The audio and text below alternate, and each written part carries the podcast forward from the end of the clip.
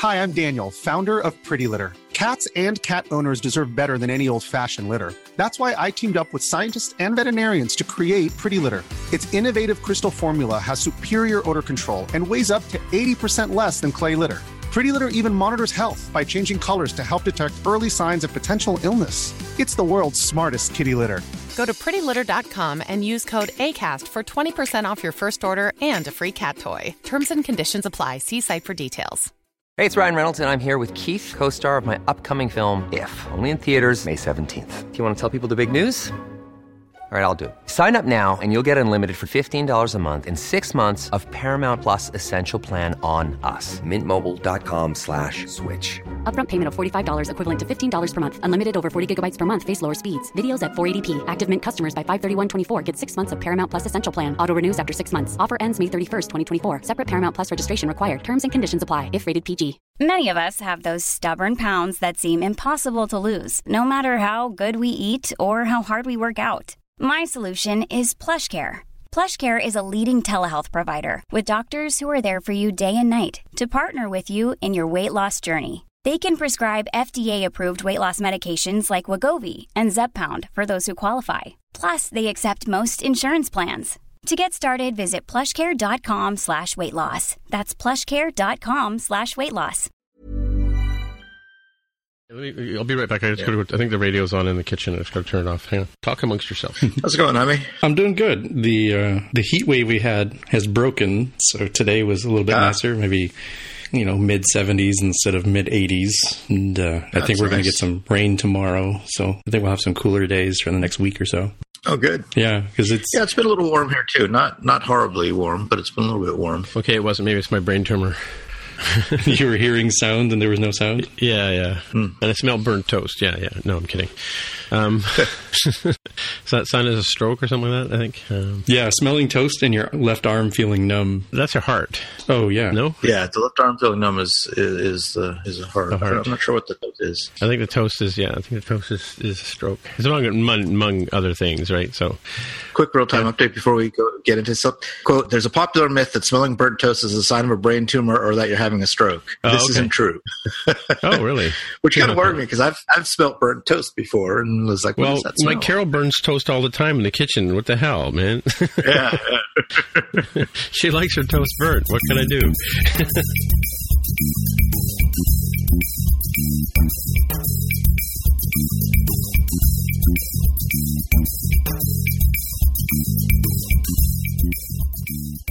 So, hey, everybody, welcome to episode 206 of the More Than Just Code podcast. My name is Tim Intro, and I am in Toronto, Ontario, and I'm joined once again by Jaime Lopez Jr. in Seattle, Washington. How's it going? And we also have Mark Rubin on the line from San Jose, California. Hello. All righty. So, Jaime, do we have any follow-up? I'm claiming this as follow-up because we have talked about the new iPad Pro and what it may or may not be. Will it have a notch? Will it have Touch ID? This one's really, this is I wouldn't call it rumor mongering, but I feel like people are really, really reading a little too much into this latest leak. So as reported by 9to5Mac, the beta 5 of iOS 12, the developer beta 5 that is, apparently includes some sort of icons showing sort of a normal iPad as you would expect. That's kind of a very thick forehead and a very thick chin, and it's got the Touch ID button on there and the home button. And then there's another icon that looks almost bezel-less, right? It has very, very thin bezels, has no home button. But the thing that this article is claiming is like, this confirms that there is no notch. I know this is not a visual medium, so you'll have to follow the show notes for those of you driving at home, but the quality of these icons is not very good because they've been blown up to a legible size. I assume that they are very small, like 15 by 15 or 20 by 20 icons on some, settings screen somewhere. And I don't know that at that resolution you would necessarily decide to put a notch into the icon, because who's going to notice the half pixel of notch on there, but it just adds to the fires of the rumors, right? Because we're sitting here about 6 weeks away probably from new iPhone, 5 to 6 weeks maybe, for new iPhones, new iPads possibly being released in the fall. So let's play a little game here. So in this image that you've been sort of skirting around, they've got labels on the bottoms of the icons. They look like iPhone icons, or iPhone app icons with the rounded corner. Sorry, my dog is barking in the background here, but must be a skunk or a raccoon or something. Garbage night. Anyway, so So the name of these images is HLS, all in uppercase, and then iPad in lowercase with the lowercase p, which is, I think, bad form. But the other one is called HLS iPad 2. So what do we think HLS means, do you think? I hear crickets. Yeah, I'm at a loss. I'm trying to think if I've heard... It sounds familiar. It sounds, like we've talked about HDR. You can talk about, IPS for monitors. I'm trying to think if I've ever heard of HLS. HLS. No idea. Well, we'll have to... I'm sure it'll come out next week, whatever. Yeah, somebody out there is probably shaking their fist mightily at their phone right now. Like, oh, it's obviously this. And yeah, that's good for you if you know. It's a three-letter acronym, a TLA, that sounds really familiar, but I can't... for the foggiest of me figure out what it is. Yeah. HTTP live streaming is the first thing that came up when I put it in Google. For HLS iPad? Oh, really? No, I didn't put HLS iPad, but I put HLS and I have no idea. Well, put HLS iPad in Google. Let's see what it says. Harvard Law School. Oh, it's a Harvard Law School iPad. Oh, so this is only for the Harvard Law School students. Okay, I get it. Yeah, not for Yale. Makes perfect sense. No, nothing else comes up. HTTP live streaming is the number 2 thing, and Apple Insider's next-gen iPad Pro design confirmed by iOS 12 beta icon. Well, since we're screwing around with this idea, what if the one on the left, which is HLS iPad, it represents the new low-cost educational model, right? And because it currently has a home button, it currently has the hole for the. Is that a camera or what's on the iPad up there? You know what it probably is. So I found some sort of Nginx video on demand module GitHub repo. Yeah, and somebody's asking about Dolby Vision and Dolby Atmos support for streaming in HLS and Dash. So maybe it's a nicer screen in some sort of way, nicer audio, nicer video, or something. This is the thing. Maybe in one case it's the high end pro version, and then one's the low end, not so pro version, the crayon version, right? The greasy kid stuff version. All right. Well, that's interesting. Enough of that. Let's move on.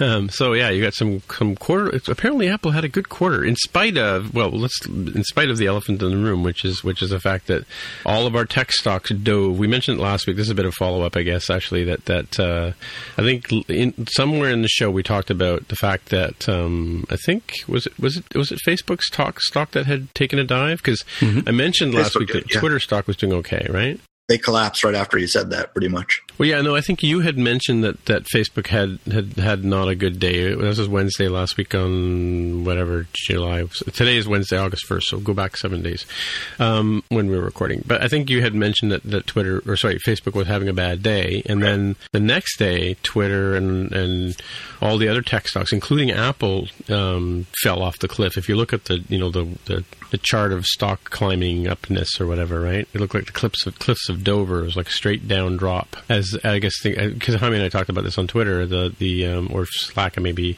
I think you had said the investors were getting all nervous and stuff, right?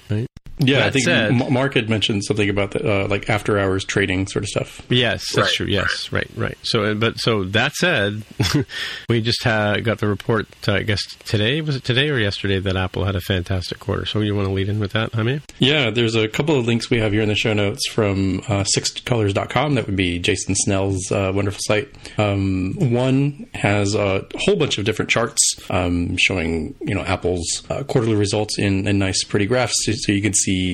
Where are they getting their revenue from? Just as before, for a very long time, it's been predominantly iPhone, Mac and iPad, big chunk.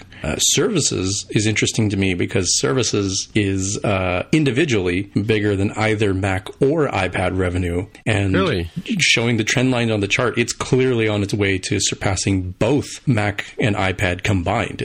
Right now it's 15% and they're combined at 10 and 7 for 17. And so in a year or two, it kind of feels like they'll probably be neck and neck, if not surpassed by services. So which chart is this one? Sorry, I'm trying to look on the first link, which is colors, right? Apple results, a very princely sum of $53.3 billion with a B in revenue for Q3. Oh, this one on six color. I was looking at the wrong six color one. Yeah, there's a second one that we'll have in the show notes as well for sort of Jason's analysis of iPhone, iPad, Mac, Apple Watch, and services. Oh, you're talking about the pie wedge is where you're saying 15%, right? Yeah, that's the one that has a whole bunch of, year-over-year Mac revenue change or year-over-year Mac sales change and all sorts of different things. Kind of reminds me a little bit of Asimco, what's his name? Horace Dediu used to do a lot of this. I mean, maybe still does. I just haven't followed his stuff for a while. Right. Yeah, I mean, the thing that people will pick up on is like being bummer in sort of the normal investor stuff I've seen is like, well, unit sales are not growing. They're maybe slightly down. They're shrinking, yeah. But when you look at the average selling price, and to me, the chart I like looking at is average selling price for Apple product lines. That iPhone X is doing really well because that average selling price has gone up, even though unit sales have stayed effectively flat. Yeah, so in the third article that I posted in there today about Apple racing to become the first trillion-dollar company, they talk about the fact that I think in last year that the sale of the iPhone X was not available during the third quarter. It came out because it came out in November, so it was just after those results. So that's one thing to consider. So, you would have been buying iPhone 7s last year. This year you were buying iPhone 8s, and a lot of people were waiting to buy the 10 when it came out. So that doesn't reflect well in there as well. And then, of course, as well, the other thing, too, and we haven't talked about this, I don't think we have a link for this, but I think, is it Highway? I don't know how to say the name of the company. The Android developer, they apparently are Huawei. Huawei. They're outselling the iPhone X right now, or iPhone in general. Yes, they recently took the number 2 position, so you would have Samsung, Huawei, and Apple. Every analysis I've seen, though, says that's at the expense of Samsung, who had not a very good quarter. They talked about their Galaxy S9 not selling very well. Reading between the lines, it kind of feels like those leaks that came out earlier, that, Samsung's panel division wasn't doing so well, and guess what? That means the iPhone X isn't doing well. Like, nope. The quarterly results are here. Apple's iPhone X did very, very well. Samsung's Galaxy S9, which, of course, Samsung makes panels for its own phone, that was not doing well. So people were reading the tea leaves or manipulating stock, he says, as a very strong believer in a more aggressive SEC for insider trading and stock manipulation. But be that as it may, when I look at these trend lines for average selling price Apple product lines, it'd say, people, starting from the bottom, people generally over the last several years have wanted a cheaper iPad. Certainly there are people who like the Pros. People on this show, have and enjoy the Pros.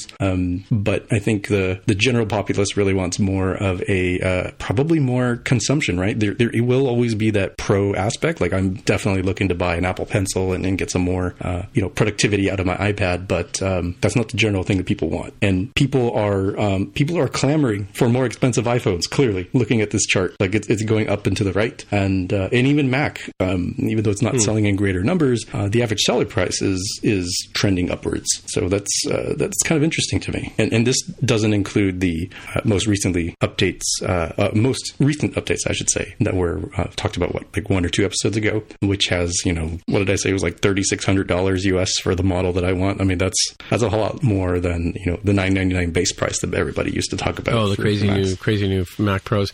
Well, MacBook Pros. They're, but a lot of that is just expensive, the drives too, right? So the SSD drives are still on the expensive side, right? Yeah, but people are voting with their money, right? The story of the iPhone X is Apple said, look, you want to continue to have latest and greatest, but you don't want to spend that much? iPhone 8 and iPhone 8 Plus are there for you. Right. You are willing and able to give us more money? We will absolutely offer you a product at a premium price in the iPhone X. And it looks like they're going to extend that concept even further with the rumor of the 3 new phones coming out in the fall. Right.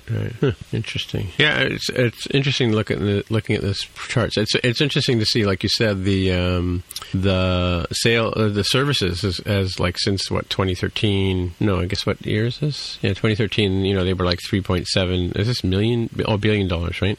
$3.7 billion this year. This quarter they're 9.5. So it's like tripled in as many. How many years is that? 4 or 5 years, right?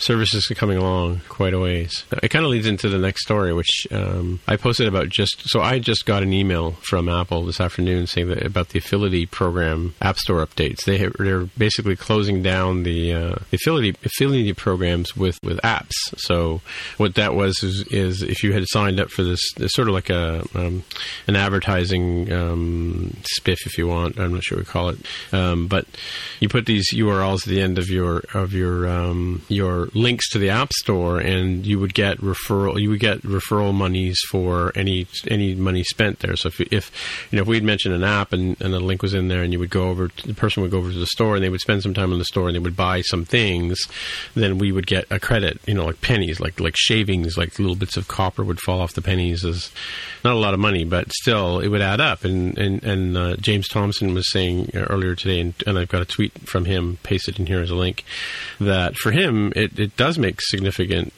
difference that Apple's canceling this program. So what it means is that Apple has stated in their email to us that the repositioning of the Mac App Store and the iOS App Store, or what are they calling it now? It's still App Store, right?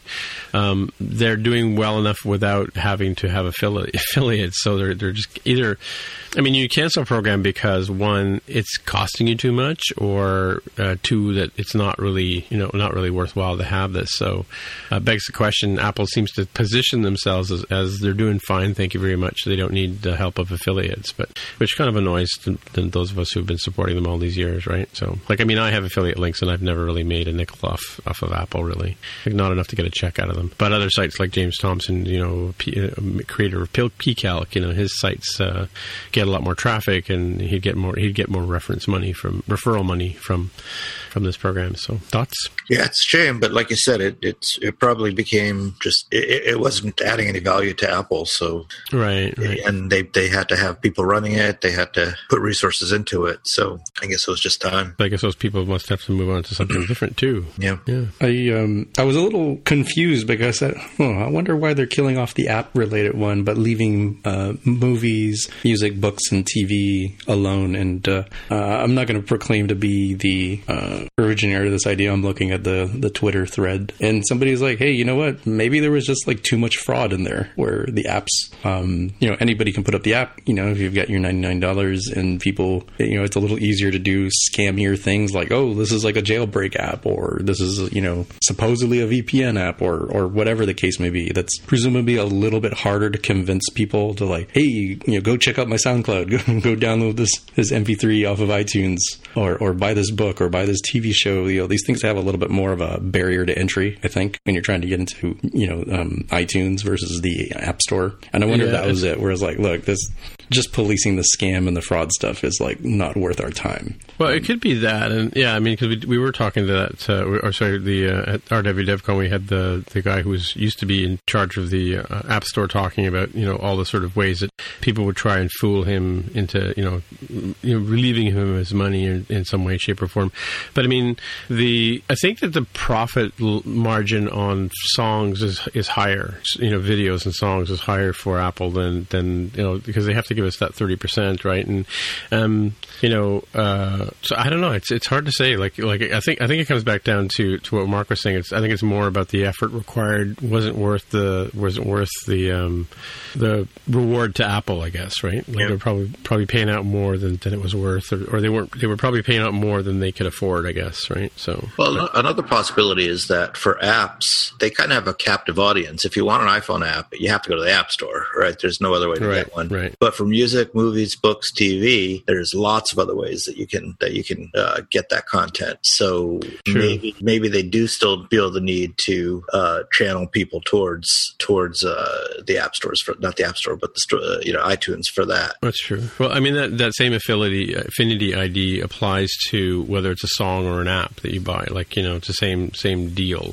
You're getting a percentage of whatever's sold by Apple through your referral. And like you said, the sources for music and video could be regular websites or so on and so forth. There's probably more of a net to basically pull in business, whereas, as you said, it's kind of a captive audience with the Macs and iOS devices, right? Mm-hmm. So this is a good theory. Yeah, hard to say. Yeah. I think this would play pretty well into something that I've been wanting out of Apple for a while, ever since they launched Apple Music. And that would be some sort of way for developers to use the affiliate program for, I don't know, new and exciting things related to Apple Music. So I don't really have a great story for this other than, you know, if Apple was to let us create, you know, apps or experiences in some way that have, you know, a unique take on the Apple Music data. Base, right?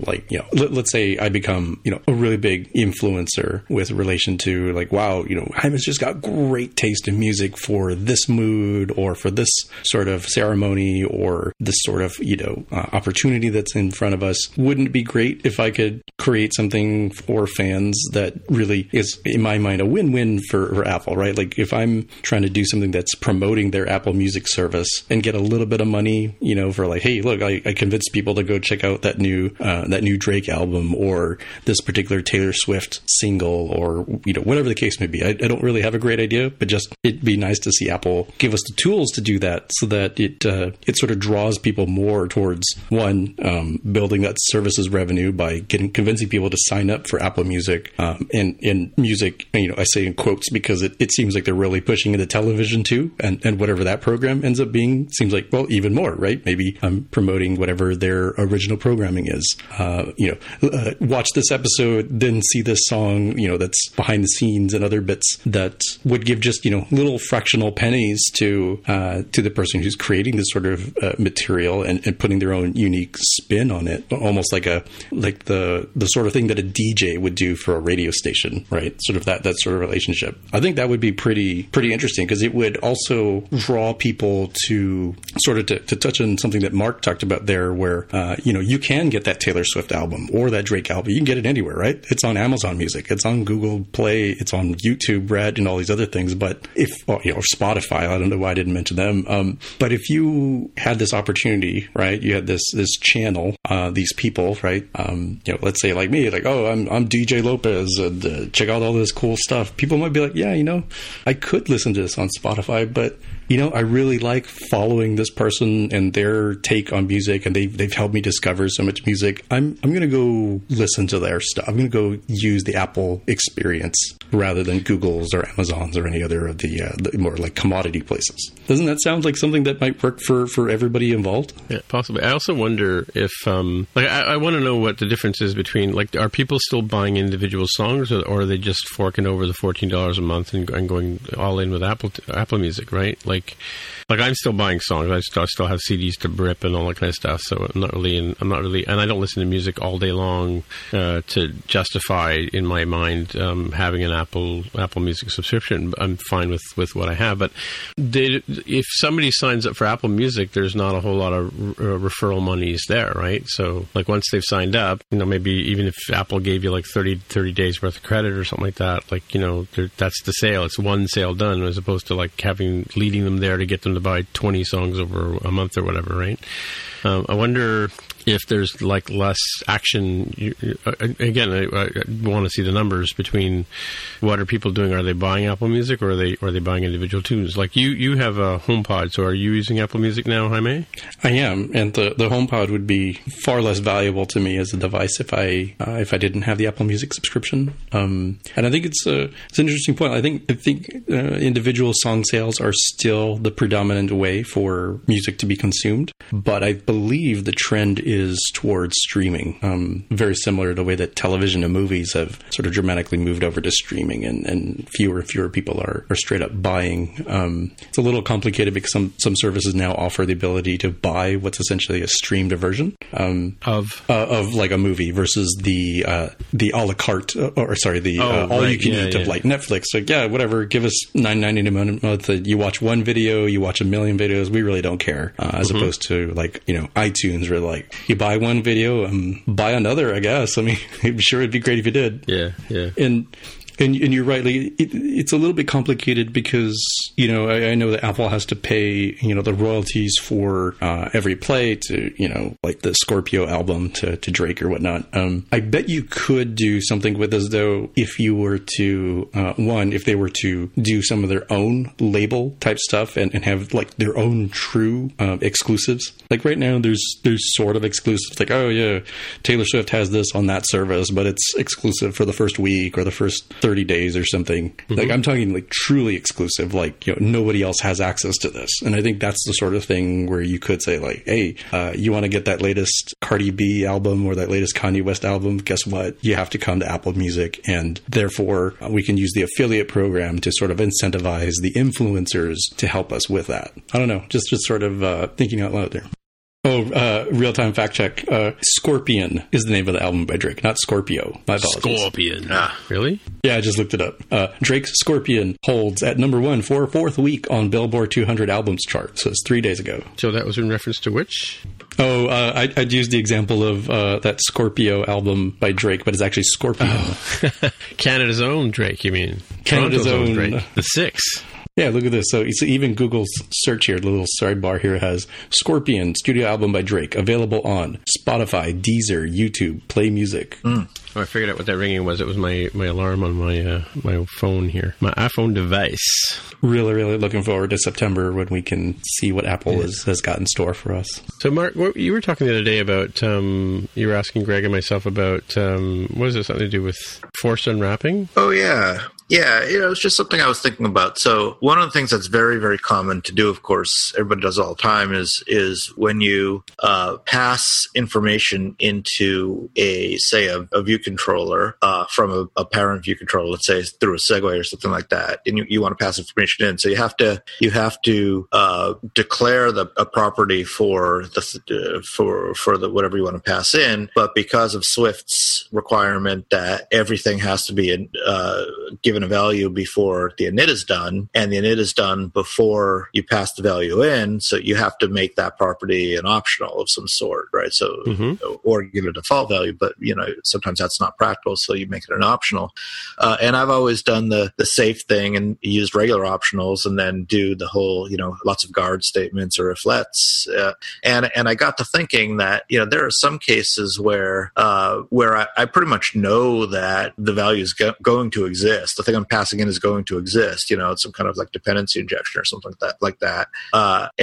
So, you know, I was thinking, well, you know, how bad is it really to use an implicitly unwrapped optional, which, if for people who don't know the terminology, it's like a forced unwrap. It has the exclamation mark at the end. It's basically saying this thing is an optional, which means you don't have to have it fully defined by the end of the init method, but you're saying that it will always have a value. So you can treat it in your code as if it were not an optional. In other words, you don't have to use, you don't have to unwrap it. It's just automatic unwrap. So it's a little bit cleaner from a coding point of view, but it can be very risky because you're implicitly saying this thing will never be nil, and if it ever is nil, then your app crash. So I was just asking for some opinions on, you know, have people done this kind of thing? Have people used implicitly unwrapped optionals in that way? And it's very similar to what Interface Builder does, right? You always see exactly that for Interface Builder, so why not do that for your own stuff? And I haven't started doing it yet because it is still kind of dangerous, and I haven't gone down that path. But if there is a case where, you know, you absolutely fundamentally know that this thing will never be nil, then I don't really see anything wrong with it. So yeah, I was just posing the question to see what other people's thoughts were on that. Yeah, I guess the thing is, like you said, you know, with Interface Builder, there's a promise that it's going to be dealt with, right? Right, like, that's right. Whereas, you know, if you're the owner of the code and you know you're passing in, like you said, through a dependency injection or something like that, that a value is going to get passed in, then I guess in theory there's no harm in doing that. But I guess I think the whole purpose of, in my opinion, the whole purpose of checking by by unwrapping is to produce what they call safe code, right, or safe coding style. That's right. Yeah. So I think my opinion would be to try to avoid the implicitly unwrapped for things that are avoidable. Like I know that IB outlet connections and stuff that's like sort of just the way you have to do it, right? I think for something like handing off data between segues, I would probably try to approach it with a protocol of some sort, so that you have the safety of this thing cannot be nilled, like it has to be there. And if I can cast this particular view controller, the destination view controller, for example, as this type of thing, and then say like, yep, go ahead and it has a configurable method or configure with method or init with method. That's not like truly an init, but is more of a, okay, this is additional setup that's required if you conform to this protocol. I feel like that ends up adding a lot of the safety that you were looking for, but I might have been missing the exact scenario that you were trying to approach. What I was thinking of in particular is a case where you might use a singleton for something, right? There's something where it has to be available. It's created once and it has to be available in lots of places inside your app. So the old way to use a singleton. And for a lot of good reasons, singletons have a lot of advantages, but there's some disadvantages too. So in many cases, rather than having a singleton, you want to just pass the single thing explicitly into whatever objects need it. So in that case, where the object you're passing it into isn't going to own it, even the parent doesn't necessarily own it. It's owned, somewhere way upstream at, maybe in your app delegate or somewhere it's created at one time, and it has to exist for the app to function. So it just seems like kind of a convenience type of thing. But yeah. Like I said, I haven't started using it because it is kind of a drastic. It seems like kind of a drastic thing and a dangerous path to go down, right? Oh, I'm sure there are people screaming at their phone right now. Right, yeah, and especially if you have multiple developers who aren't really aware of why this is happening, it's easy for someone to make a mistake and cause a problem by doing this kind of thing. So I haven't actually done that, but it was something I was thinking about in the car. On my commute one day when you have nothing else to do, I got nothing else to do. Exactly. Yeah, that scenario is a little tricky because I think I've handled it as I described, but the protocol piece, in other cases, it may be more practical to say, look, we're going to treat it as if this is only just a parameter that's being passed in. It's really the singleton, but we've made even the singleton itself conform to a protocol so that the receiving object doesn't really know. It just knows that, hey, this thing is, some sort of data providing thing. And secretly, we all know that, hey, look, it's not practical to change the nature of the singleton nature, for business reasons, but we could change it, right? And we've either handled it by adding that protocol piece so that in the future, when we do say, hey, we've got this single instance or multiple instances, whatever the case may be, it's no longer singleton, but it's still being passed indirectly. Great.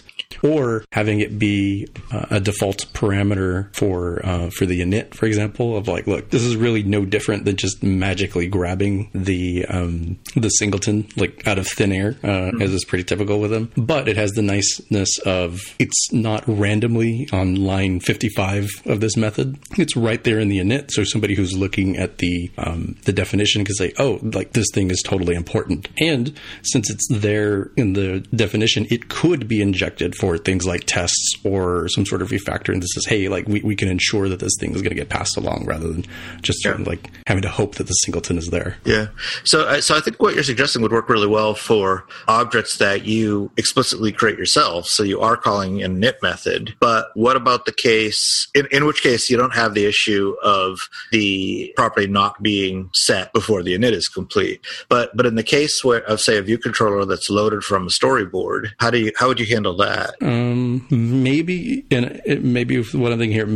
a lazy var. So you've seen those. Yeah. those lazy vars that like it can avoid being an optional property because it's guaranteed to exist by the time it's called the very first time. That's an interesting idea, actually. I've used that a lot for UI view setup because it cleans it up. It makes it like, look, you know, let this thing equal a button, and here's this little closure that instantiates it, and it's lazy var, so it technically doesn't exist until I say, oh, button dot text color is blue or something. Yeah.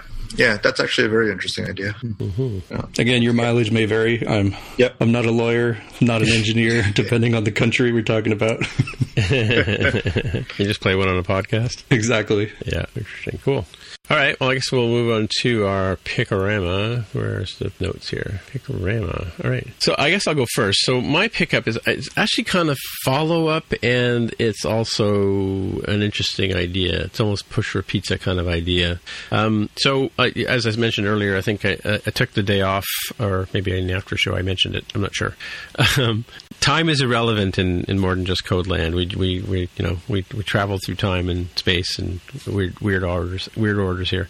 Anyway, so last week we were talking about Amazon delivery in the States. So in Canada we have Prime, and I think I don't know if we have same day delivery. We have next day delivery. I think I can get the free 1 day delivery if you have Prime, and that usually means if I order something I'll get it tomorrow. But you guys were telling me last week that you have a same day, like 1 hour delivery, if I'm not mistaken. Prime Now is what it is. Prime Now, you pay a premium for, it's like $7 or $8 I think for 1 hour delivery of certain items that are in Amazon's catalog. Right, presumably, it's like, oh, are you in zip code 90210? Guess what? Like the things that are Prime Now available are whatever is in the closest warehouse to your zip code, versus your zip code is 98104 in the Northwest. Right. And you have a slightly different set of things that are, maybe fewer surfboards and more North Face jackets or something for my neck of the woods. Sure. So anyway, last week I took the Friday off, and I had some. So we have these. They used to be what we call railway ties. Like you're basically a 6 by 6 foot lumber, dimensional lumber that's like 12 feet long, 15 feet long. We have them sort of dividing. We have like a retaining wall of garden and steps down to our garage in the back of the house, and so we 20 years ago or something like that, we put in these ties, and over time the water and life and everything has basically, the wood has started to rot, so I had to replace them. So I had to go to the local Home Depot, which for me is maybe a 10-minute walk from my house, but we're down to a one-car family, and of course Carol was out with the car, so I had to go down to the Home Depot to see what they had available for me, right? And then I was going to see what they would charge to deliver it, or maybe I could get one of those, $19 vans where you could, put the stuff in the van yourself and then have it, pay the, and you have to have the van back in 4 hours, but then you add insurance on, and it ends up being like, $40-$50 by the time you get in there just to rent a van for a couple of hours. Plus you have to pick up all the stuff and handle it yourself. And as I got to Home Depot and I went to look for the lumber, this truck was pulling in, and on the side of it, it said Reno Run, and it was a big, van, like it's the van-sized van, a long one, but with a high roof, right? And it said, download the app, and I thought, well, what the hell is this, right? And so what it is a company that started up in Montreal, and it's now has a branch here in Toronto. So when you sign up for the app, you choose either Ontario or Quebec, and they will basically deliver construction materials to your site, and I'm doing air quotes here, within 2 hours. Right? So, and it's basically the first time you use it, it's free, right? And then after that, it's $45 per shipment. But you can fill their truck for $65 Canadian, right? So that's probably, it's like probably $45 US to fill the truck.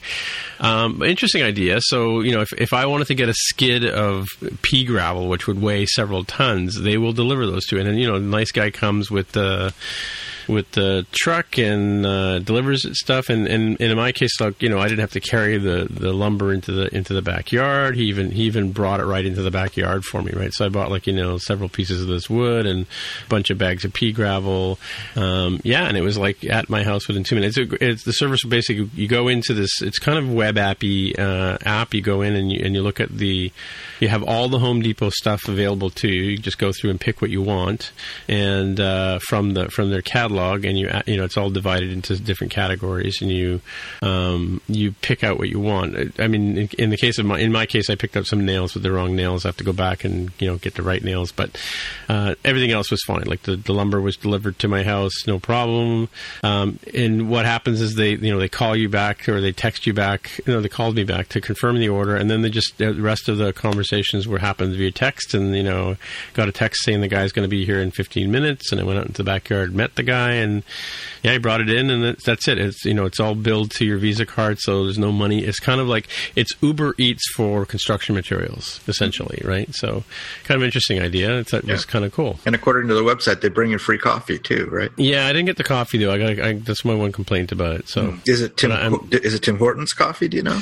Yeah, you know, we should. Here's a little sidebar on Tim Hortons. You know, I didn't realize this until because we've been talking about Tim Hortons on this show for a long, long time. But Tim Hortons is no longer Canadian owned. Did you know that? No, I didn't know that. Tell us more. Yeah, they got bought. They bought Wendy's. You know, Wendy's hamburgers. Mm-hmm. And I don't know if it applies to. You have Wendy's in the States, right? Oh, of course, mm-hmm. Yeah. So I don't know if Tim Hortons bought all of Wendy's or just the Canadian franchise part of it or whatever. But yeah, so Tim Hortons and Wendy's have been cahoots. So, like, you know, when you go around the province, you'll see, you know, like a double store where it's Tim Hortons and Wendy's together.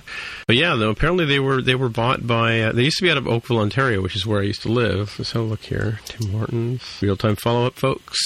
I think it's a Brazilian company or something like that. Of course, I go to their website. That's not what I wanted. Of course, Tim Hortons was Canadian. He's a hockey player, owner. Let's try that. 100,000 employees, not too small, not too shabby. Oh yeah, I found an article here that said that Wendy's owned Tim Hortons for 11 years and then spun it off. This is prior to the Burger King. I can't remember if that was a merger and acquisition. Oh, so it was the other way around. I had it backwards? Okay. I don't know. This article wasn't very helpful. Well, it says here that they merged with Wendy's in 92 to 95, and then in 2002 they regained independence. And then they had to bend the knee on August 26, 2014. Burger King agreed to purchase Tim Hortons. I thought it was a merger there. At the bend the knee. Oh, yeah, there you go. And then now I see the Brazilian thing you're talking about. So the chain became a subsidiary of the Oakville-based holding company Restaurant Brands International, right, yeah. Which is majority owned by Brazilian investment firm 3G Capital. Oh, so it still is owned out of Oakville, but that company is owned by Brazilian interests. Yeah, interesting stuff.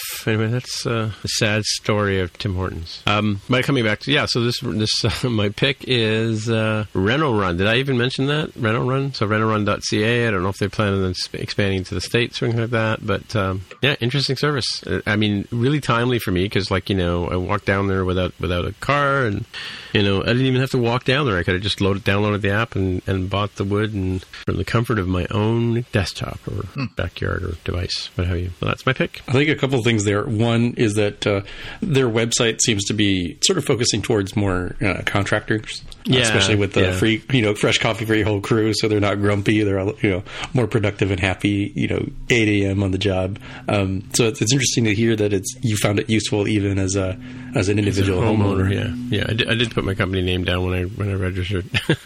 But I mean, what's interesting though is, like, even if I was doing a contracting thing, like, I can't tell you the number of times I've done, like, been doing work at a friend's house or my son's house or something like that. And you're like, oh, I got to run to Home Depot and get another couple of sheets of drywall or something like that, or I need some more nails, what have you. But this would be kind of like a gopher that you just, you know, you have your app and you just send them out to get stuff, right? And so, yeah, good. I think it's a really cool idea. Yeah. The second thing I found interesting was the pronunciation of Reno instead of, I read that as Reno, like Reno, Nevada, the place, yeah, Reno, Nevada. The place you can go gamble. Yep. Oh, really? Is it named after something in Canadian areas? Renovation. Yeah, okay, there you go. Yeah, that makes more sense. Renovation runner, yeah, essentially. Yeah, it's cool. Anyway, that's my pick. Nice. You got something there, Jaime? Yes, this is a blog post by Mark Palmer, a self-proclaimed iOS developer and product designer. It's called Hacking My Shell Prompt, so I make fewer mistakes working with Xcode projects. So he shows some nifty things you can do with pretty much what you've already got available in your terminal by making some changes to your bash profile and using a little bit of his script here for checking your Git status, what branch am I on? Is it up to date? Is it dirty? Have I committed something but not pushed? And also, if you're in the season of Xcode betas and you're like, why won't this stupid thing work? Oh, that's right. I need to do Xcode Select because I'm using the wrong version of Xcode. Also, there's some parsing of your Xcode Select. So if you're switching in between one of the Xcode 10 betas, but you need to go back to your normal stuff for Xcode 9.3, this has saved me already minutes, if not hours, of heartache and pain by, oh my, dang it, I was on the wrong branch, or whoops, I was using the wrong version of Xcode. I need to use this other one. It's pretty nice. You can tweak certain things, make the color a little less obtrusive, not have the little emoji if you don't want. And he also links to a site called easyprompt.net, which is a totally unrelated site that lets you sort of configure your own sort of thing. If you're like, well, I'd like to show the current directory, and I'd kind of like the background of this thing to be green, or for this thing to have certain text around it. And it pumps out the stuff that you would need to put into your bash profile to make your command line prompt environment just a little bit nicer and easier to deal with. Interesting. So you've used this yourself, or? Yeah, not for very long, maybe a couple of weeks, but it already felt so much more productive just to be on a command prompt and be like, which branch am I on? Before I go make a branch or try to do some commits and realize, oops, I'm on the develop branch. That was dumb. I'm going to have to go back in time. Revert. Remember what you did, or stash their changes and then change branches and then unstash them. Yeah. Depending on whether you've pushed or not, right? And so that's the sort of thing where I've lucked out a few times. Like, well, let me just go back, make a separate branch, move that over, and then I'm good. If you push to develop, then it gets a little bit more painful. Mm-hmm. Very cool. You too. What's next?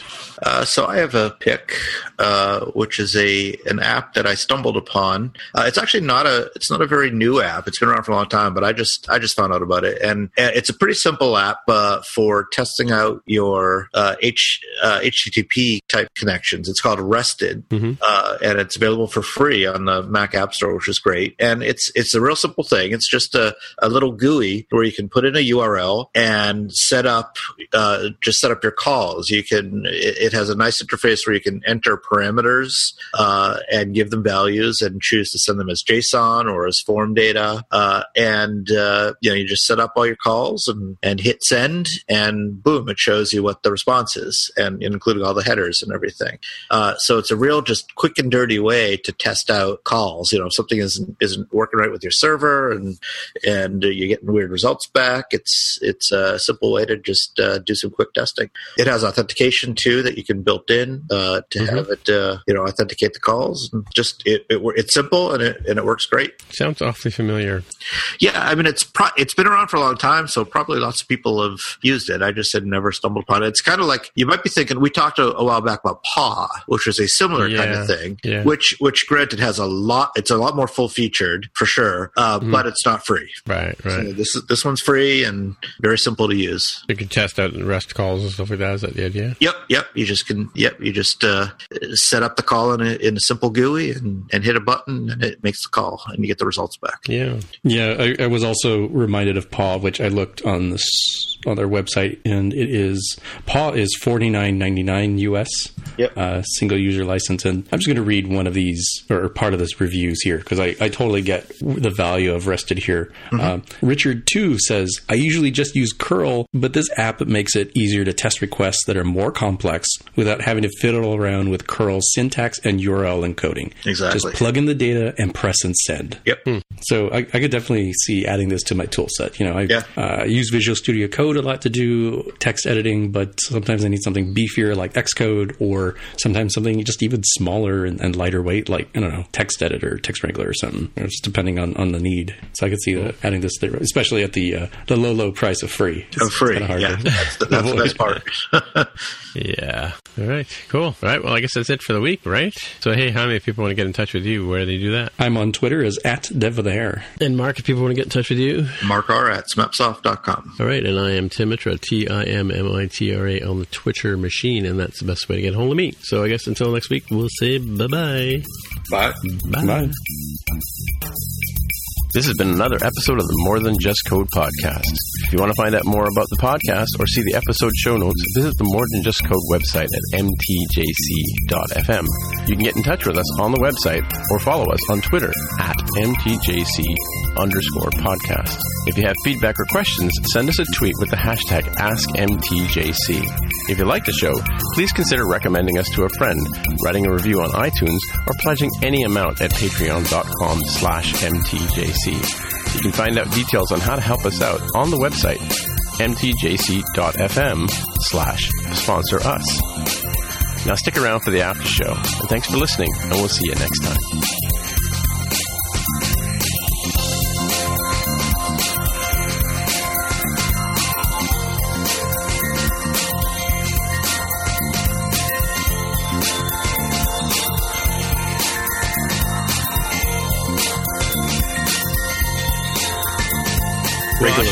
Now that you've gone down that rabbit hole, oh, I got to show you this picture here. Hang on, let me just grab this picture. Can I save this picture to desktop? So I know we don't talk about politics on our show, but you see this picture in this that I've got in there? Zoom in on it. Oh, it's not very. Can you zoom in? Yeah. Yeah. Is that you? It's low, kind of low res. So the guy just in front of the flowers, the guy with the flowers in his hand, that's Prime Minister Trudeau. Oh yeah.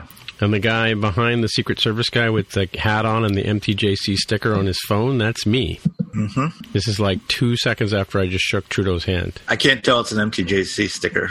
Well, it is. And actually, if you go to the Robert Plant interview on the Strombo show, you can see the same guy with the same hat on holding up an MTJC sticker stuck to the back of his phone as well as he's, periscoping or taking pictures of Robert Plant. Only in that case, it's not you? No, in the next case, it is me. And Jonathan's sitting next to me, so yeah. That's cool, though, eh? Yeah. It's not every day you get to meet the leader of your country. Because, I heard. Well, we just had the Danforth shooting, which is just literally up the street from my house, right? So, I was on my way. I had taken the day off Monday. I took the weekend off and the Friday and the Monday because Carol and I were going to go to Halifax for a wedding. Long story short, didn't happen. So I ended up having two staycation days, right? And so I had heard that he was coming to. So the funerals for the two people that died were on Monday, and so Trudeau, I think the deputy premier and the premier of the province, Doug Ford, were going to the thing, as well as the mayor of Toronto, were going to the funerals to pay their respects. And then Trudeau was coming to the top of my street, where right across the street from my bank, right, to lay a wreath where there's people have been putting candles and flowers and stuff all week, right? But I had heard he was going to be coming, and then I was listening to the radio, and I thought I was going to miss him, and then they said he's going to be there at 12:30, and it was 12, and I had an appointment with Mac at the vet for 1 p.m., so we walked up to there, to the park, and I didn't see any signs of anybody, and there was a whole bunch of people milling around, so I started walking west towards the vet's office, and that's where Trudeau's entourage had stopped, and he got out of the car, and he was going up and down the street, talking to business people and shaking people's hands and stuff, right? And so I stood there waiting, and I step on Mac's leash when I don't want him to jump up on people. And I stood there, and the Secret Service guy came over to me and said, "Can you move to the side, like away from the sidewalk, because, get me out of the way," because I had the dog with me. They don't want, they wanted Trudeau to have to walk around the dog or whatever, right? Because you never know. Mm-hmm. And, so as he was walking by, I just kind of went, "Hey," and he turned and looked at me, and I said, "Hey, nice to meet you," and stuck my hand out and shook his hand. So, wow. Yeah, I got to meet the Prime Minister. Yeah, you probably had a little red dot trained on your forehead as you're doing that. Maybe. Well, I don't know. It's a different country, my friend. That's true. Yeah. I saw his father in the 70s speak at a local mall near us, because I guess he came to do, I don't know, maybe he was campaigning or something. I don't even remember what he said. And he was like, and we were like, it was like the cheap seats at a concert. He was miles and miles away. I mean, I could see him clearly, but couldn't get anywhere near room because it was a huge crowd. So, and I followed Trudeau, and he was, you know, talking in the crowd. And of course, I don't know if you've ever watched anything being filmed for television. You really can't hear the people talking. You have to wait till it broadcasts later on. And so this picture that I posted like you can see pictures of Trudeau at the event, and I was actually behind him because he'd just shaken my hand, right? So, but in this particular shot, I was actually periscoping him walking in the street when this picture was taken. So if you go to my Periscope account, you can see you can see my perspective on it, right? But yeah, this is published in BlogTO's Instagram account, or some guy named Howard Rideout published it there. So yeah, just around the corner from where I live. Cool. Yipper. And actually, I think on the TV broadcast, I show up on there too. Oh, cool. Your 15 minutes of fame. My 15. Oh, I've had several 15 minutes of fame. Hmm. Yeah, I was on TV when I was like a little kid too. Doing what? It was on CBC. There was, I don't know, they came to our school for some reason, and I was the cute little kid with the English accent, I guess, because I just came from England, like, you know, 6 months or 3 months before that, and we were going to sing a song or whatever, and so my job was to stand up and say, "We're going to sing Frere Jacques," and then, you know, the class breaks into Frere Jacques, and yeah, so, but that's lost in the annals of time. I have no idea where the footage for that is. I did see it that evening. We watched it on the news. My parents and I watched it. It's before the days where everything shows up on the internet and is there forever. Yeah, well, I mean, it's funny because I know that this is the CBC too, right? And so I know a lot of their stuff has been archived. So God knows, it may actually be somewhere for all I know, right? Mind you, that was like 1966, so who knows? Mm-hmm. You know, that's probably, you know, before they had digital backup for sure. Yeah, cool. That was before I was born, Tim. 1966. Yep. Yeah, I know. It's funny. I was talking to one of the ladies at work. She's one of our. She's our BA, which is like the business side of business analyst for one of our projects. And I had just sort of mentioned, what did I mention to her? I said, I said my sister met John Beliveau once, and she went, "I think I read about him in my history books." Yeah. Which was just priceless. Thanks for that, you know? Yeah. Yeah. I'm already feeling old, and, you know. More than... No, I know what you mean. Like, I think the average age of a developer is, 26, 28, something like that? I guess. Isn't that what they say? So yeah, we're all over the hill, including Jaime. So, you know. We look forward to next year having true millennium people becoming adults, right? Oh, really? Yeah. Yeah, because I mean. Oh, yeah. 2018. If you celebrated in 2000, but really the millennium started in 2001. And I feel really old thinking, oh my gosh, those people born that year will be 18 in 2019. Mm. Yeah, I hadn't thought about that actually. Thanks for that, Jaime. That's really helpful. Yeah. Yeah. Yeah, I have like 2 Sundays from now, as we record, will be my next birthday. Let's just put it there and leave it there. Yeah. Let me think about that. Is it the big one? No. That's two years away. Oh, okay. So, okay.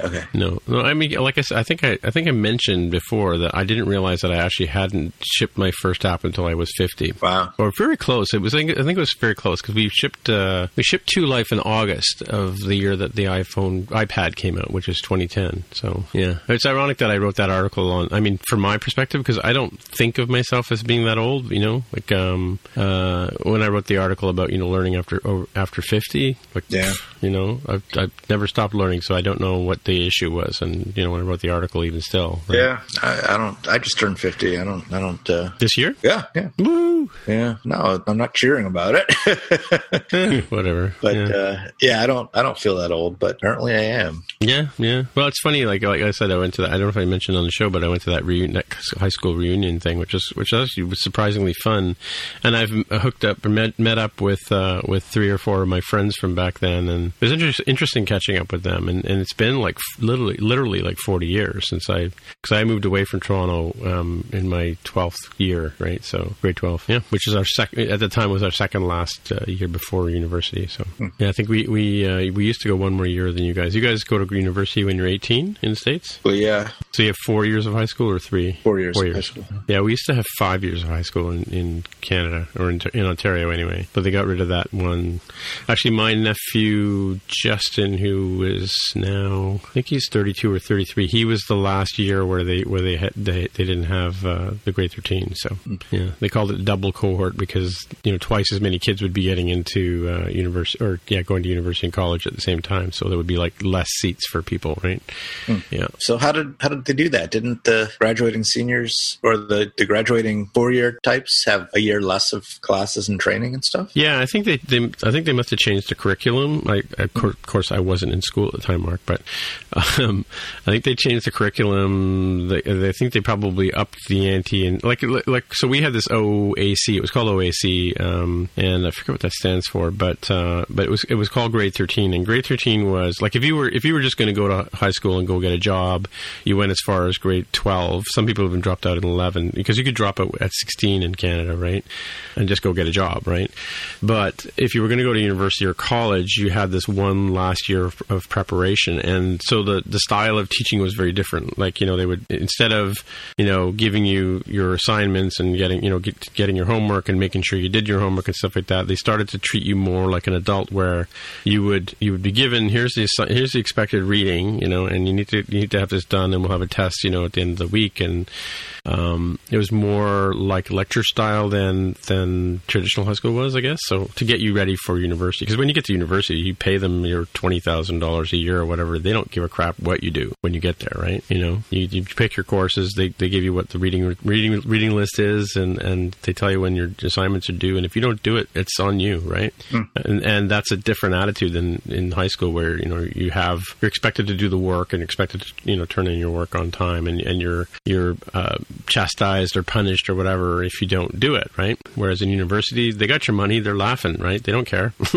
You know, I just remember that being the mindset that somebody explained to me. You know, if you go to college or university, the professors don't care if you don't do the work, right? Mm. They're not going to hound you for it, in other words, right? It's not like in high school where they're kind of babysitting you, for sure. Yeah, and so when you guys go through high school to college, like you guys do your years differently. Like, don't you have sophomore and what do you call your different years in high school? In high school, it's freshman, sophomore, junior, senior. Junior, senior. Oh, so junior is the third year. Yeah. Oh, really? Okay. Yeah. So we had we basically would be 9, 10, 11, and 12 for us. So same idea. So the numbers are the same. Yeah. So, but it's funny though. Kids start school a lot earlier now. Like my granddaughter is just turned 3, but she's been in school for at least a year now, like half a day. So, and she's doing French immersion, so she's basically going to school in French, right? Yeah, and but she's been doing, you know, a couple of days a week since she was about 2.5.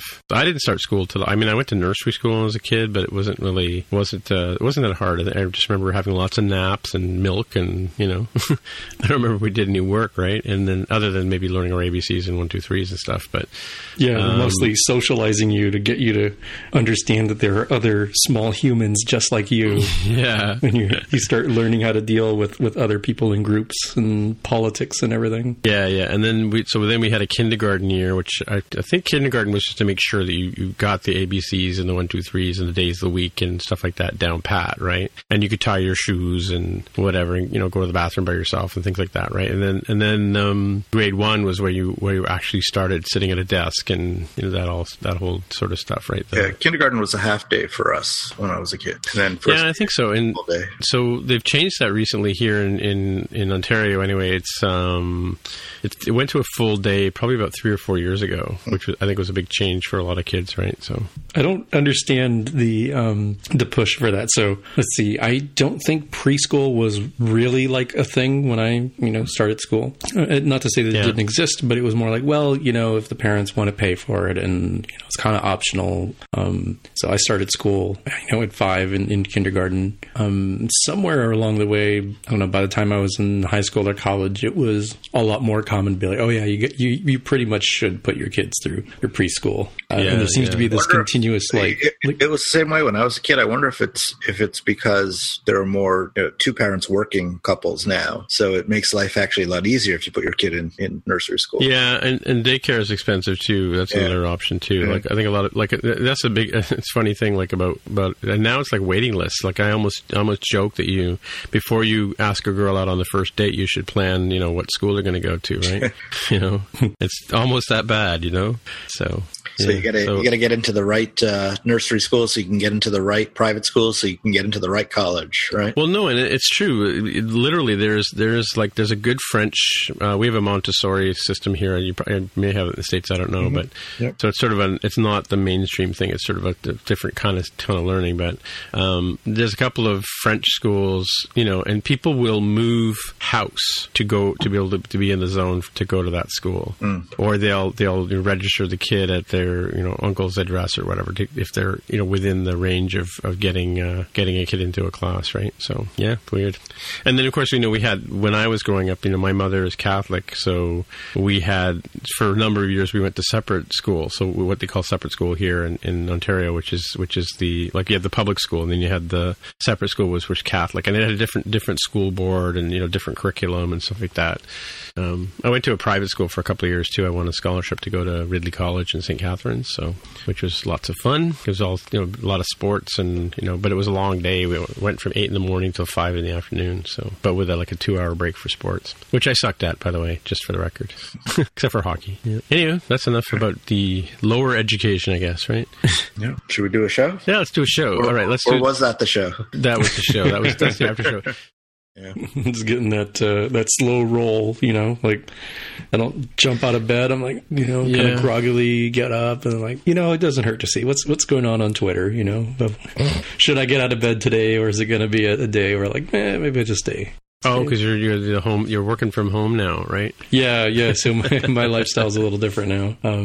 I could start super early, or I can pop out of bed right before my first meeting. It doesn't really matter so much. Well, do you find that you stay up later or you work later now that you're not really got the commute to deal with and all that stuff? I definitely work a little bit later, but that's kind of counterbalanced by being able to take a break midday and do laundry or run out and do an errand and other stuff. Yeah. It's more like it spreads out the kind of work, and so I try to figure out like, am I really in a situation where I can do an hour or two of dedicated head down time? If not, all right, maybe I'll do some lightweight stuff and then do a task, like personal task, and then come back to the stuff later, even if it's post dinner or something. Yeah, well, I used to take the dog for a walk at 11, and that would be like an hour, and then tootle around. And in the afternoon, I don't know if I just I don't think I jumped right back into it, but then I would start working again back at 8 p.m. and go till whenever. So it was pretty much of a drain, and it was like 7 days a week, so I didn't know what weekends were.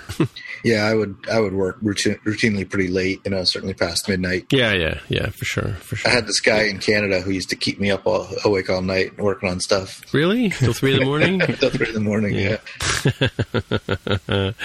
Oh, just one more thing, Mark. How about this? Yeah. Yeah. No, the advantage for you were, I used to always wonder, like, is he around? Can I text him? And that was before we had Skype and all that kind of stuff too, right? That's true. How did we get in touch with each other? Remember, we used to use iMessage. Yeah, iChat. Yeah. iChat, and every single time it was a hassle to get it working. Yeah. But how did we start though? Because we must have had a way of communicating. It was before Slack. It was iChat, right? Oh, we started and getting the video going was always a hassle, right? Yeah. Because you and I both had I had my Mobile Me account, and then I had my Apple ID account, and you had I think it was AOL we used to use, right? Back in the day, Because I think eWorld service. We used those. Was it Jabber or something like that I used? Whatever. Yeah, probably some Jabber protocol. That's right. Yeah. So I always had two accounts for Mark, and I never knew which one to hit him up on. And one has a baseball icon, I think, if I'm not mistaken. But yeah, it was amazing that it worked. Let's put it that way. Yeah. And so when I was doing tech support, I could also take over other people's computers. I would hook up on iChat with them, and then I could actually go in and control. I used to use a third party tool actually from Germany as well that let me take control of their computer and move things around and freak them out. Right. So yeah. I mean, I would basically, hey Mark, I gotta let the dog out, and I'd let the dog out, and Mark would be like tapping away on my keyboard and writing code in my Xcode, and it must have been pretty slow. It was slow. Right. But it was good. Those were the days. Those were the heady, getting apps done, shipping apps and stuff. Yep. So speaking of shipping apps, should we just go through this stuff? There's not a lot here, right? Sure. Yeah. I didn't see any Ask MTJC except for maybe your own. My own, yes. So, yeah, it was interesting. Like, I have this app called Tweetstery, which is like lets me go back and look at my tweets from bygone days. And this year I actually had one that was 8 years old, and I had had tweeted that, I was really enjoying working with the, I was falling in love with the iPhone 4. I think it was the day I got it or around that time. So it was around this time of year, I guess, that the iPhone 4 shipped August 1st. That sound about right? They did used to ship in like summertime-ish before they moved it to the fall. Yeah. Yeah, that was a long time ago. Let's hit the Wikipedia here. Yeah, they would announce that. Yeah, because I think I was at that WWDC 8 years ago. It would have been 2012, right? That was the one. That was the infamous one where Steve Jobs tried to do the demo and he couldn't because there were too many people using MiFi devices and chewing up all the bandwidth. Eight years ago would have been 2010. Okay, so that was, I think 2010 was the first one I went to. So let's see, when is the iPhone 4 released? iPhone 4. Yeah, June. Release date was June 21st, 2010. So why would I have been talking about it? Maybe I didn't get it till August 1st? Yeah, I mean, depending on availability, either, manufacturing constraints, or did they release it in Canada the same day? I mean, it's kind of a thing where they're adding more and more countries at initial launch, but, that's been an additive thing over the last several years. Well, the original iPhone never shipped here, right? The original OG, Gorilla Silverback, we had them, but we had to go down to the States and bring them and unlock them and tell Rogers we were using a Telus device or something like that, or not a Telus, a Palm Trio. But the 3G was the first phone to ship in Canada. That was 2008. And then, then we had the 3GS and the 4. Yeah, it was 2010. Yeah, but 2010 was the first year I went to WWDC for sure. So interesting. Yeah. What do you know? I guess I can go back onto my Apple records and figure it out. But there you go. That was my Ask MTJC. So I just retweeted that today and got some love from people. Not many, but some people noticed. So I was playing around with, doing some stuff for a friend of mine. Hadn't spoken to her in years, so I wanted to send her some pictures of me and stuff like that. So I was looking in the Photos app. I don't know if you guys have played around with the Photos app recently. You know how they have that the face identifier routine thing. They have the people thing, and you can do it on your phone, you can do it on your Mac, but it's been particularly buggy lately. So you guys have never tried it out? I actually haven't. Sorry? Tried out what? Tried out the face recognition, where it'll go through your photos and it'll identify people, like whether they're famous people or just relatives and stuff like that, right? And it just sort of seems to take forever. Like it says, people will finish uploading when photos are in the background. Well, I guess does photos have to be open but in the background, or what is the story? And then on the phone, it says the same thing. Like, if you have it on your phone, it says it'll finish when you background the app. But I don't understand. Or no, you have to lock the phone in order for photos to work on the facial recognition stuff on your device, your hand device. They're not using Core ML yet, or whatever. And I don't know why, because we've had it for at least a year now, right? But yeah, it's like you put like 5 or 10 pictures, or you take 5 or 10 pictures of the same person that you've already got cataloged, and it doesn't necessarily start cataloging them into the thing right away. So I find it kind of buggy in that sense, Yeah. And then once you've got them all cataloged, you get these little slideshows you can play and throw them off Facebook or whatever. Neat stuff. And that's my story about photos. But I just wondered if you guys had even looked at it, because I never have. Been I think there was an update a couple of days ago which seemed to make some things better on the Mac anyway. But I just find it oddly, surprisingly weird as an Apple product goes. That it just refuses to do. Like you can add more people. There's like a button here you say confirm additional photos, and it just pops up and says there's no more photos, even though I know I just put some in. Right?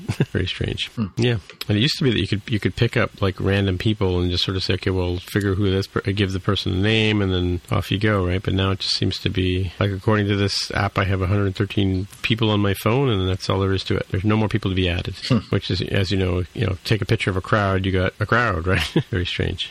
Another question is, can it recognize what's his name, Justin Trudeau? Yeah, I think so. I don't have any. I have a picture of his back because, as he walked away from me, I didn't have my camera in my hand, right? Mm. I did have it in my hand, but I was kind of wrangling the dog at the same time. It's interesting. It recognizes my dog too, right? Macintosh. So it used to have a hard time with animal faces, but it seems to work with them now. Yeah, weird. Very strange. Like here, I'm looking at a picture of my dog, and the Pink Floyd album cover comes up. Wish You Were Here, thinking that's my dog, or maybe that's a memory, I guess. Not a memories. Yeah, interesting. I just found a picture here. At one point in time, I had Did I mention I went to a Jackson Browne concert last night? I think you mentioned you were going to go to see Jackson Browne. How did that go? It was really good, really good. The sound in the venue wasn't the greatest. I've been to this venue before, and it's not the best sound. It was a little bit muddy, but really great show. The only downside was he didn't play the song "The Loadout." Oh, really? Yeah. Yeah, he didn't play that. Yeah. Or "Running"? Did he play "Running on Empty"? He did play "Running on Empty." He played pretty much everything else you would expect him to play. Some Eagle tunes as well. "Take It Easy." Yeah. Oh, yeah. Did he write that one? Yeah, he wrote that. Yeah. Oh, okay. Yeah, and he played "The Pretender" and "Doctor My Eyes." He didn't play "Lawyers in Love," but he played "She's Got to Be Somebody's Baby." So pretty much everything you'd expect, well, except I guess "Lawyers in Love" and "The Loadout." But it was still a fantastic show. Uh-huh. Wow. Yeah, so I recommend it. So I'm going to see David Byrne on Friday. Yeah, he's coming around here too. I thought about going, but I'm probably not going to go. Yeah, and I saw. Do you know who David Cross is? Comedian? Yeah, hilarious. Yeah, he was funny. Yeah, from both Arrested Development and what was the show he did with Bob Odenkirk? Mr. Show. Mr. Show. Right. Yeah. Right. Yeah. Yeah. Yeah. He was pretty funny, and yeah, we can't talk about part of his routine, and I think you know why. Yeah, I'm sure. Yeah. Bob Odenkirk, for people who don't know, is Better Call Saul. Better Call Saul. Yeah, Saul Goodman. Is that starts today? Oh no, it starts Monday. Yeah. Oh, I'm glad you mentioned this season. Get the PVR going there, Mark. Yeah, yeah.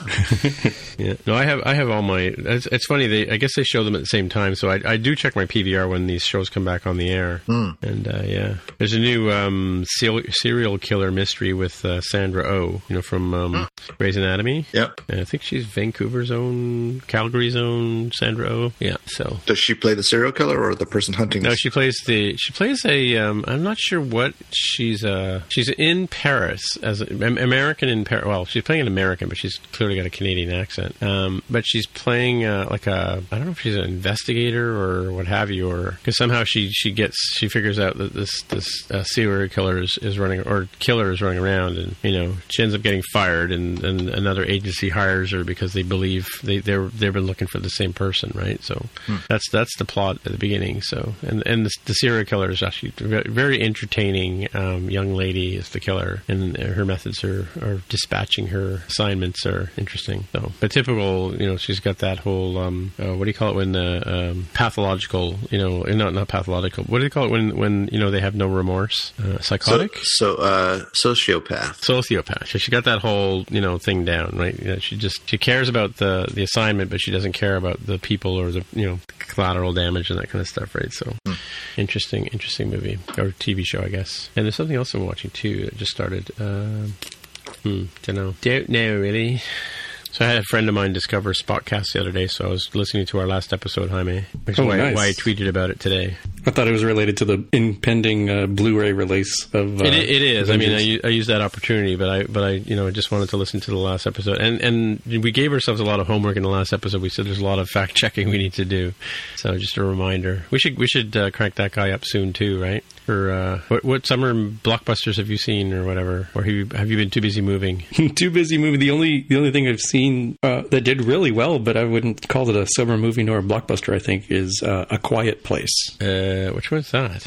That's the one with John Krasinski from The Office and Emily Blunt. Oh, yeah. Yeah. They have to be, I saw him interviewed by Strombo, silent. Yeah. Yeah, they'd have to be silent. Otherwise, the monsters will kill them. It was done on a really small budget and made a ton of money. Yeah. Yeah. I think the two of them made it, right? Yeah. Yeah. I think he was...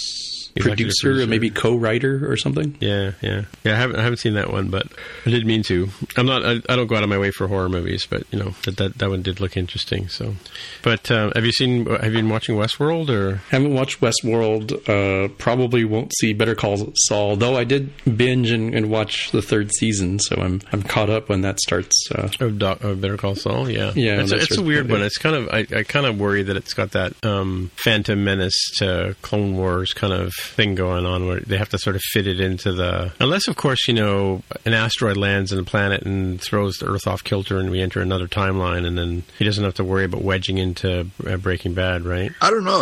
I think they've done a fantastic job so far making it fit. Yeah? Oh, yeah. The way that they... Well, I guess these aren't spoilers because the last season was out, you know, more than a year ago. But the way that they got Nacho involved and Tuco and just last season Gus made some appearances. Yeah. And I'm really looking forward to seeing how the I can't remember his name now, but the guy who's the gang boss, right, who in Breaking Bad was in the wheelchair. Yes. I'm looking forward to seeing how that plays out, how that happens. Well, he must have a stroke or something like that, right? Right. You're right. Something must happen. Yeah. Gus Fring, yeah. And I'm sure Gus is involved in it somehow. Oh, you think? Yeah. Yeah, they showed some of the animosity between Gus Fring and Hector Salamanca. Yeah, that's his name, right? Hector Salamanca. Yeah. So I'm looking forward to it. I haven't seen anything about the season, but I did hear some stuff saying that this is the season where it's really going to start merging in. Oh, really? Yeah. Oh, okay. Yeah. Cool. Huh. Interesting. I wonder if they'll do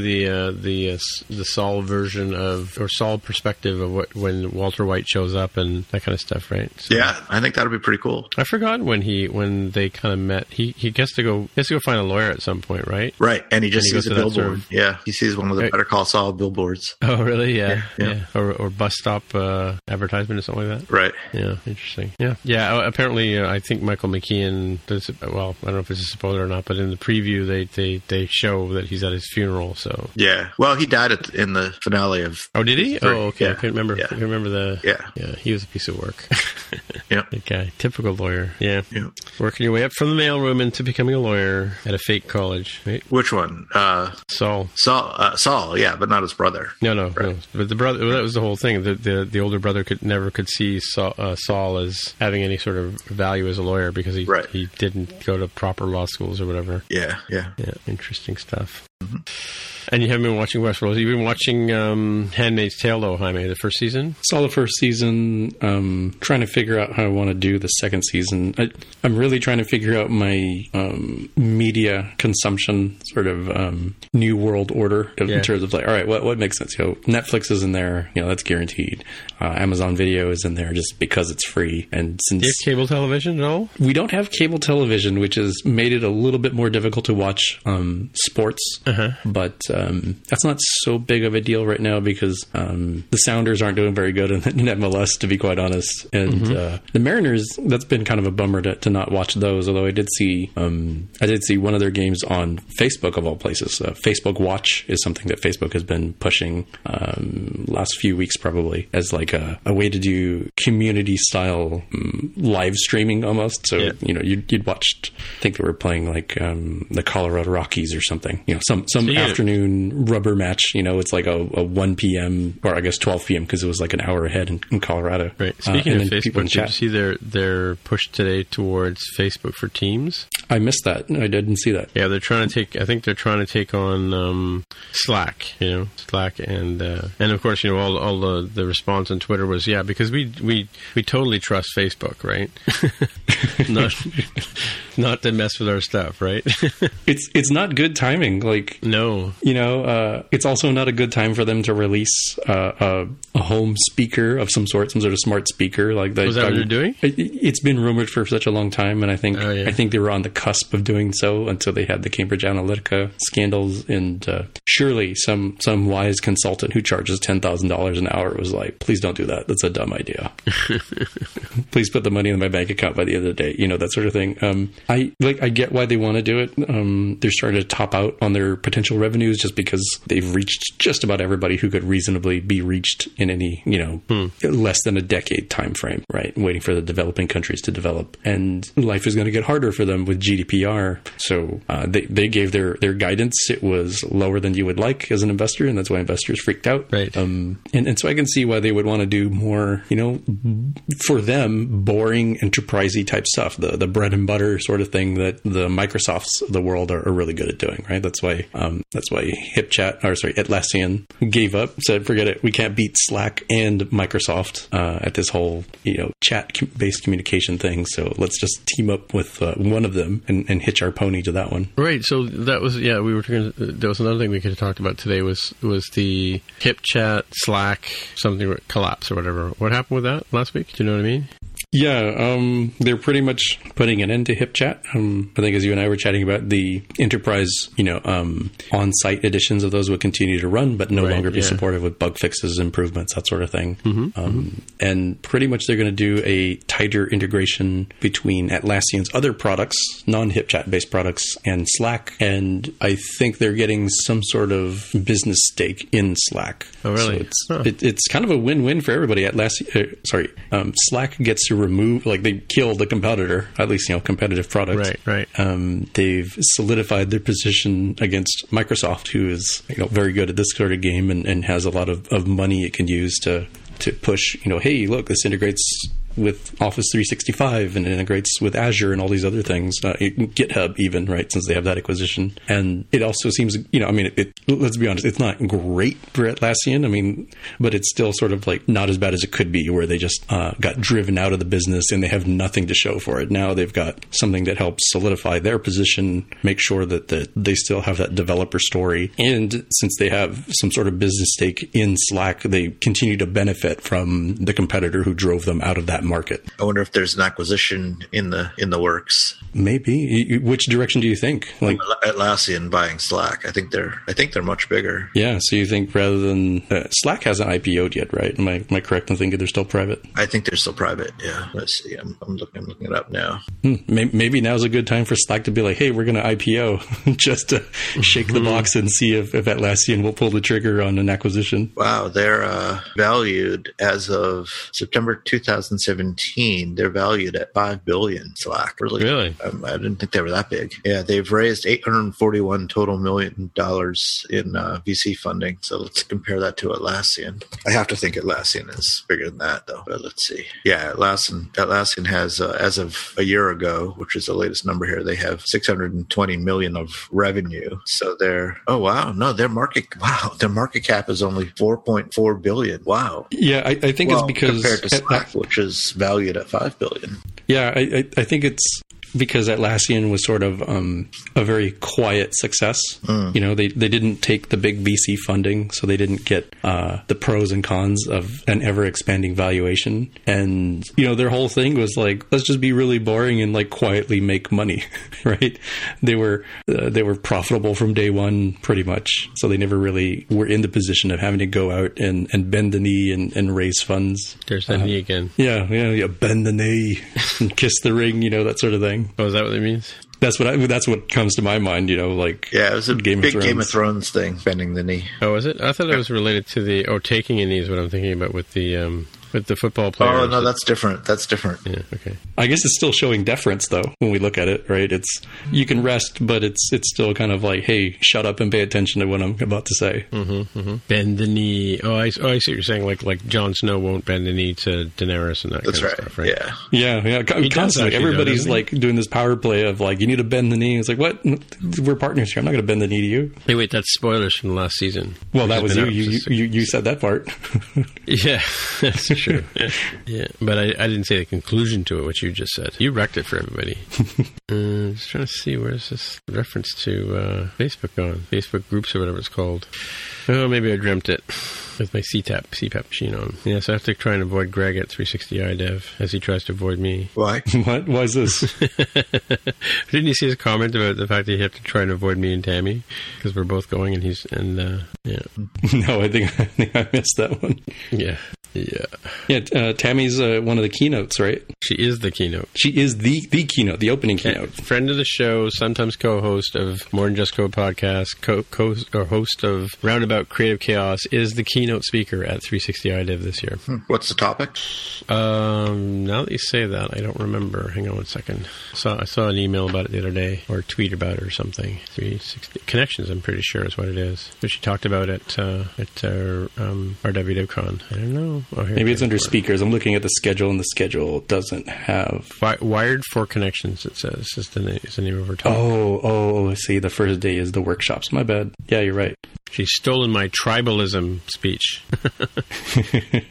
without even knowing it. Interesting. Yeah, I'll be there. Yeah, I'm trying to figure out... I can't go this year. I don't think it makes sense for me, but it sure would be nice, because I'm looking at some of these sessions. Some of these will look like it would be pretty good. Yeah. There's a lot of them. I was amazed.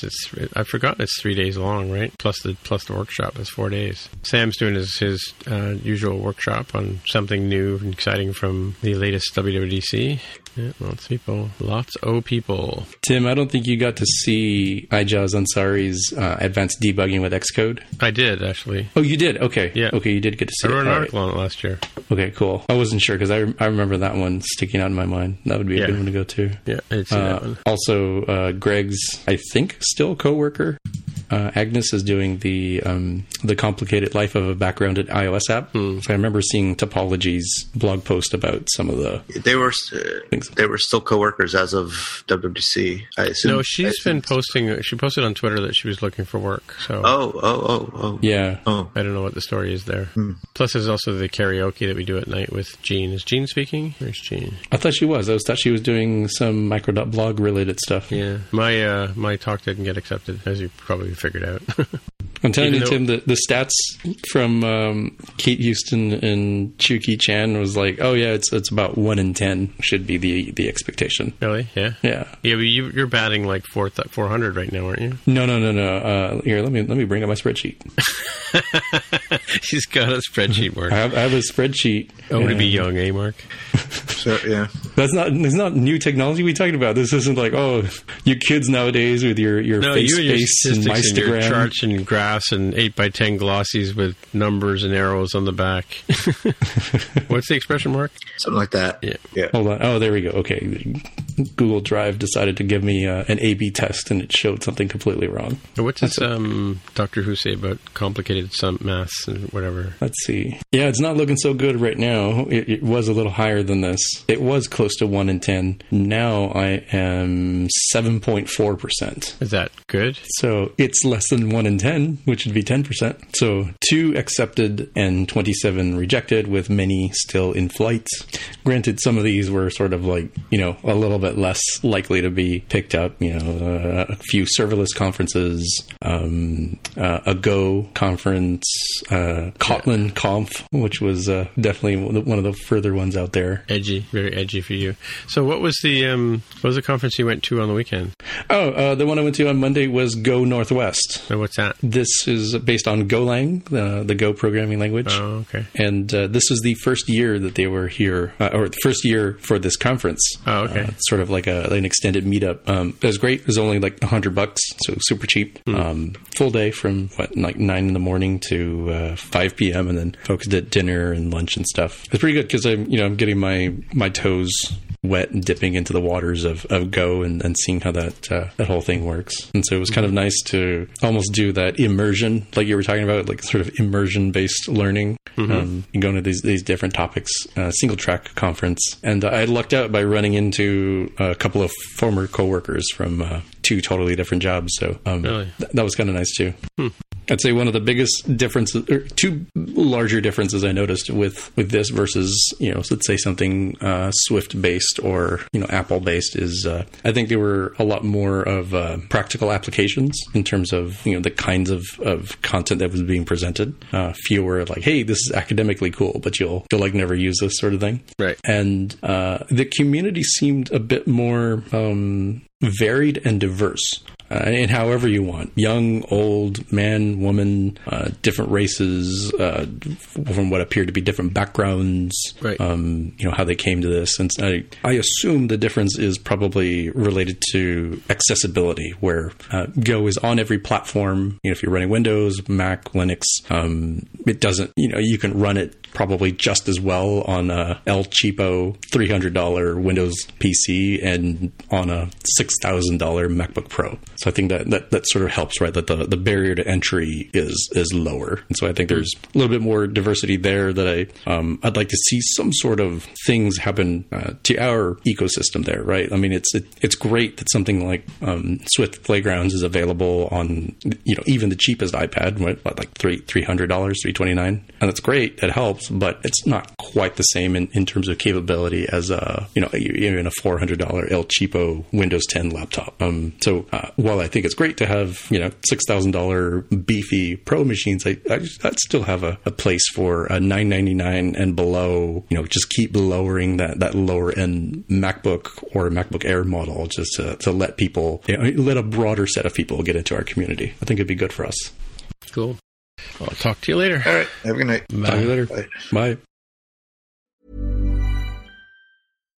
Hi, I'm Daniel, founder of Pretty Litter. Cats and cat owners deserve better than any old-fashioned litter. That's why I teamed up with scientists and veterinarians to create Pretty Litter. Its innovative crystal formula has superior odor control and weighs up to 80% less than clay litter. Pretty Litter even monitors health by changing colors to help detect early signs of potential illness. It's the world's smartest kitty litter. Go to prettylitter.com and use code ACAST for 20% off your first order and a free cat toy. Terms and conditions apply. See site for details.